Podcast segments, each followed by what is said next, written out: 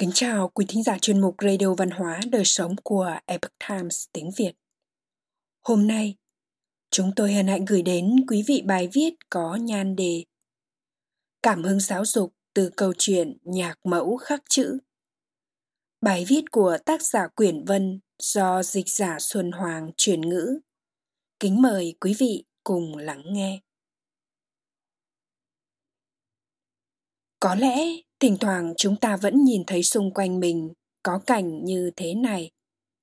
Khi một đứa trẻ không may bị ngã hoặc bị khiển trách vì làm sai điều gì đó, một số bậc cha mẹ sẽ tỏ ra rất lo lắng và đau lòng sợ rằng đứa trẻ sẽ bị tổn thương hoặc tủi thân tuy nhiên sự bảo vệ thái quá này có thực sự tốt cho đứa trẻ chúng ta hãy cùng xem lại câu chuyện nhạc mẫu khắc chữ thời cổ đại nhạc phi là một anh hùng vào thời nam tống từ nhỏ đã thuộc lòng bình pháp và tinh thông võ nghệ khi nhạc phi 15-16 tuổi. Người Kim từ phương Bắc đến xâm lược phương Nam. Lúc bấy giờ triều đình Nam Tống tham tàn hủ bại, bị đánh thua liên tiếp. Trong thời gian này, mẹ của Nhạc Phi là Diêu Thị đã nhiều lần khuyến khích con trai tổng quân báo quốc. Năm 19 tuổi, Nhạc Phi lên đường tổng quân và đã thể hiện sự ưu tú trong chiến trận.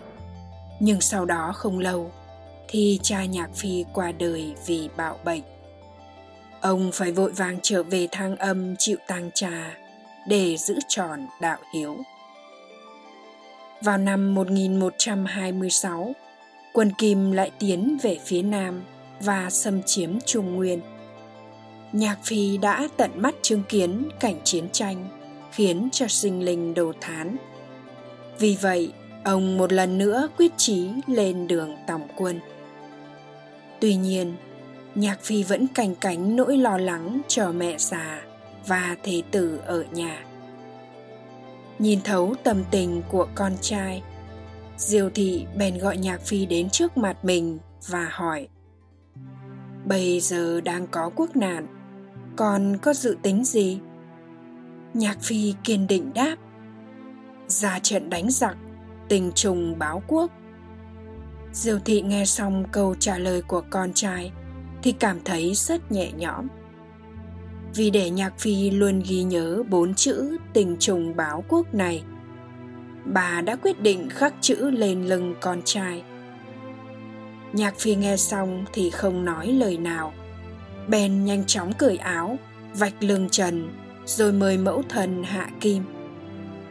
Diều thị hỏi, con trai, kim trầm đau lắm, con có sợ không? Nhạc phi nói mẫu thân cây kim nho nhỏ có tính là gì nếu ngay cả kim cũng sợ thì làm sao có thể ra trận thế là diêu thị viết chữ lên lưng nhạc phi sau đó dùng kim thêu để khắc. Sau khi khắc xong, Diêu thị lại bôi giấm đen lên. Kể từ đó, bốn chữ tình trùng báo quốc lưu lại trên lưng nhạc phi, vĩnh viễn không phai màu. Về sau, nhạc phi xung trận, anh dũng thiện chiến.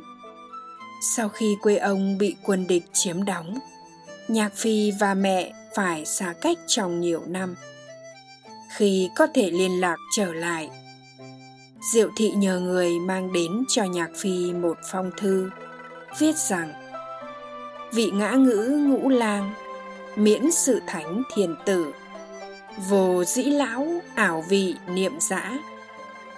Ý tứ của diều thị là dặn dò con trai đừng quan tâm quá nhiều đến bà. Hãy lấy quốc gia làm trọng.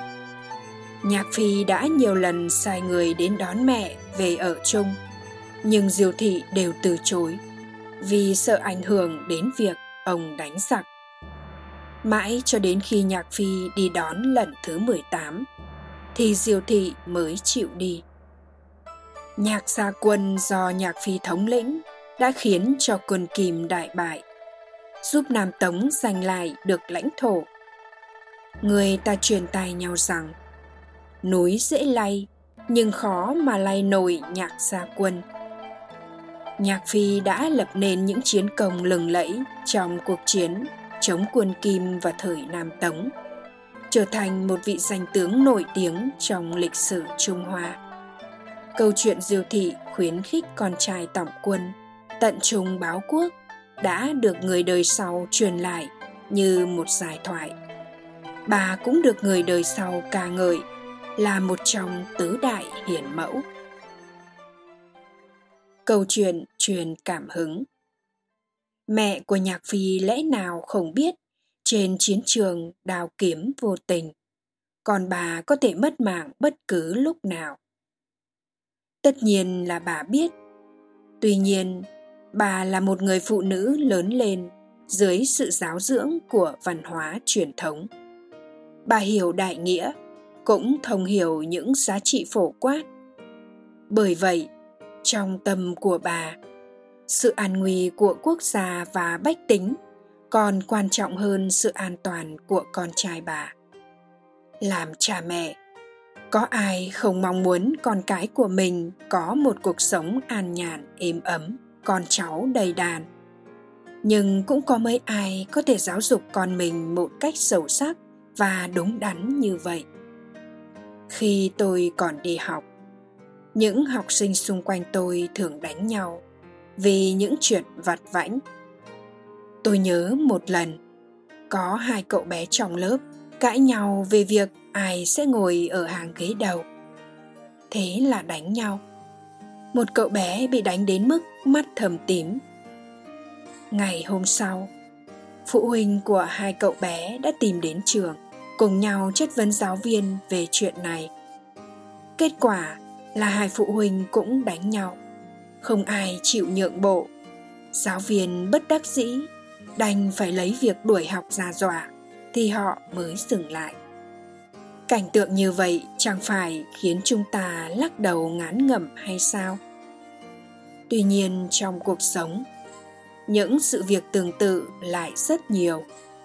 Ai cũng không muốn lùi lại một bước để bao dung hoặc cảm thông cho người khác. Những bậc cha mẹ như vậy làm sao để có thể giáo dục tốt con cái của chính mình? Chúng ta hãy thử nghĩ. Một đứa trẻ lớn lên dưới sự giáo dục vị từ như vậy, làm sao có được những hoài bão và tầm nhìn lớn hơn? Nếu bạn hàng ngày chỉ tập trung vào việc lợi ích của mình có bị tổn thất hay không, thì làm sao có thể hy sinh bản thân mình cho người khác và xã hội? Cứ như vậy, từ thế hệ này sang thế hệ khác, mối quan hệ giữa con người với nhau sẽ chỉ trở nên ngày càng thận trọng và trực chờ nguy cơ đổ vỡ, giống như đê trên bằng mỏng vậy. Từ câu chuyện diều thị, mẹ của nhạc phi, chúng ta có thể rút ra được những bài học khi giáo dục còn trẻ. Một có thể nhẫn chịu một số trở ngại trong quá trình trưởng thành. Điều này sẽ giúp trẻ trở nên mạnh mẽ và có được cuộc sống tốt hơn trong tương lai. Bởi vậy, các bậc cha mẹ không cần phải bảo vệ con khỏi bị tổn thương một cách thái quá. Hai, làm cha mẹ, chúng ta không nên lúc nào cũng chỉ chăm chăm dạy trẻ bảo vệ lợi ích của bản thân mình hãy để trẻ làm nhiều việc có ích hơn cho người khác trẻ sẽ học được cách nghĩ cho người khác nhiều hơn 3. Cha mẹ nên khuyến khích con làm những việc đúng đắn về mặt đạo đức. Qua đó, tôi luyện ý chí của trẻ. Cuối cùng, cha mẹ hãy dạy trẻ trau dồi phẩm đức cao thượng. Đó là nghiêm khắc với bản thân và khoan dung đối đãi với người khác.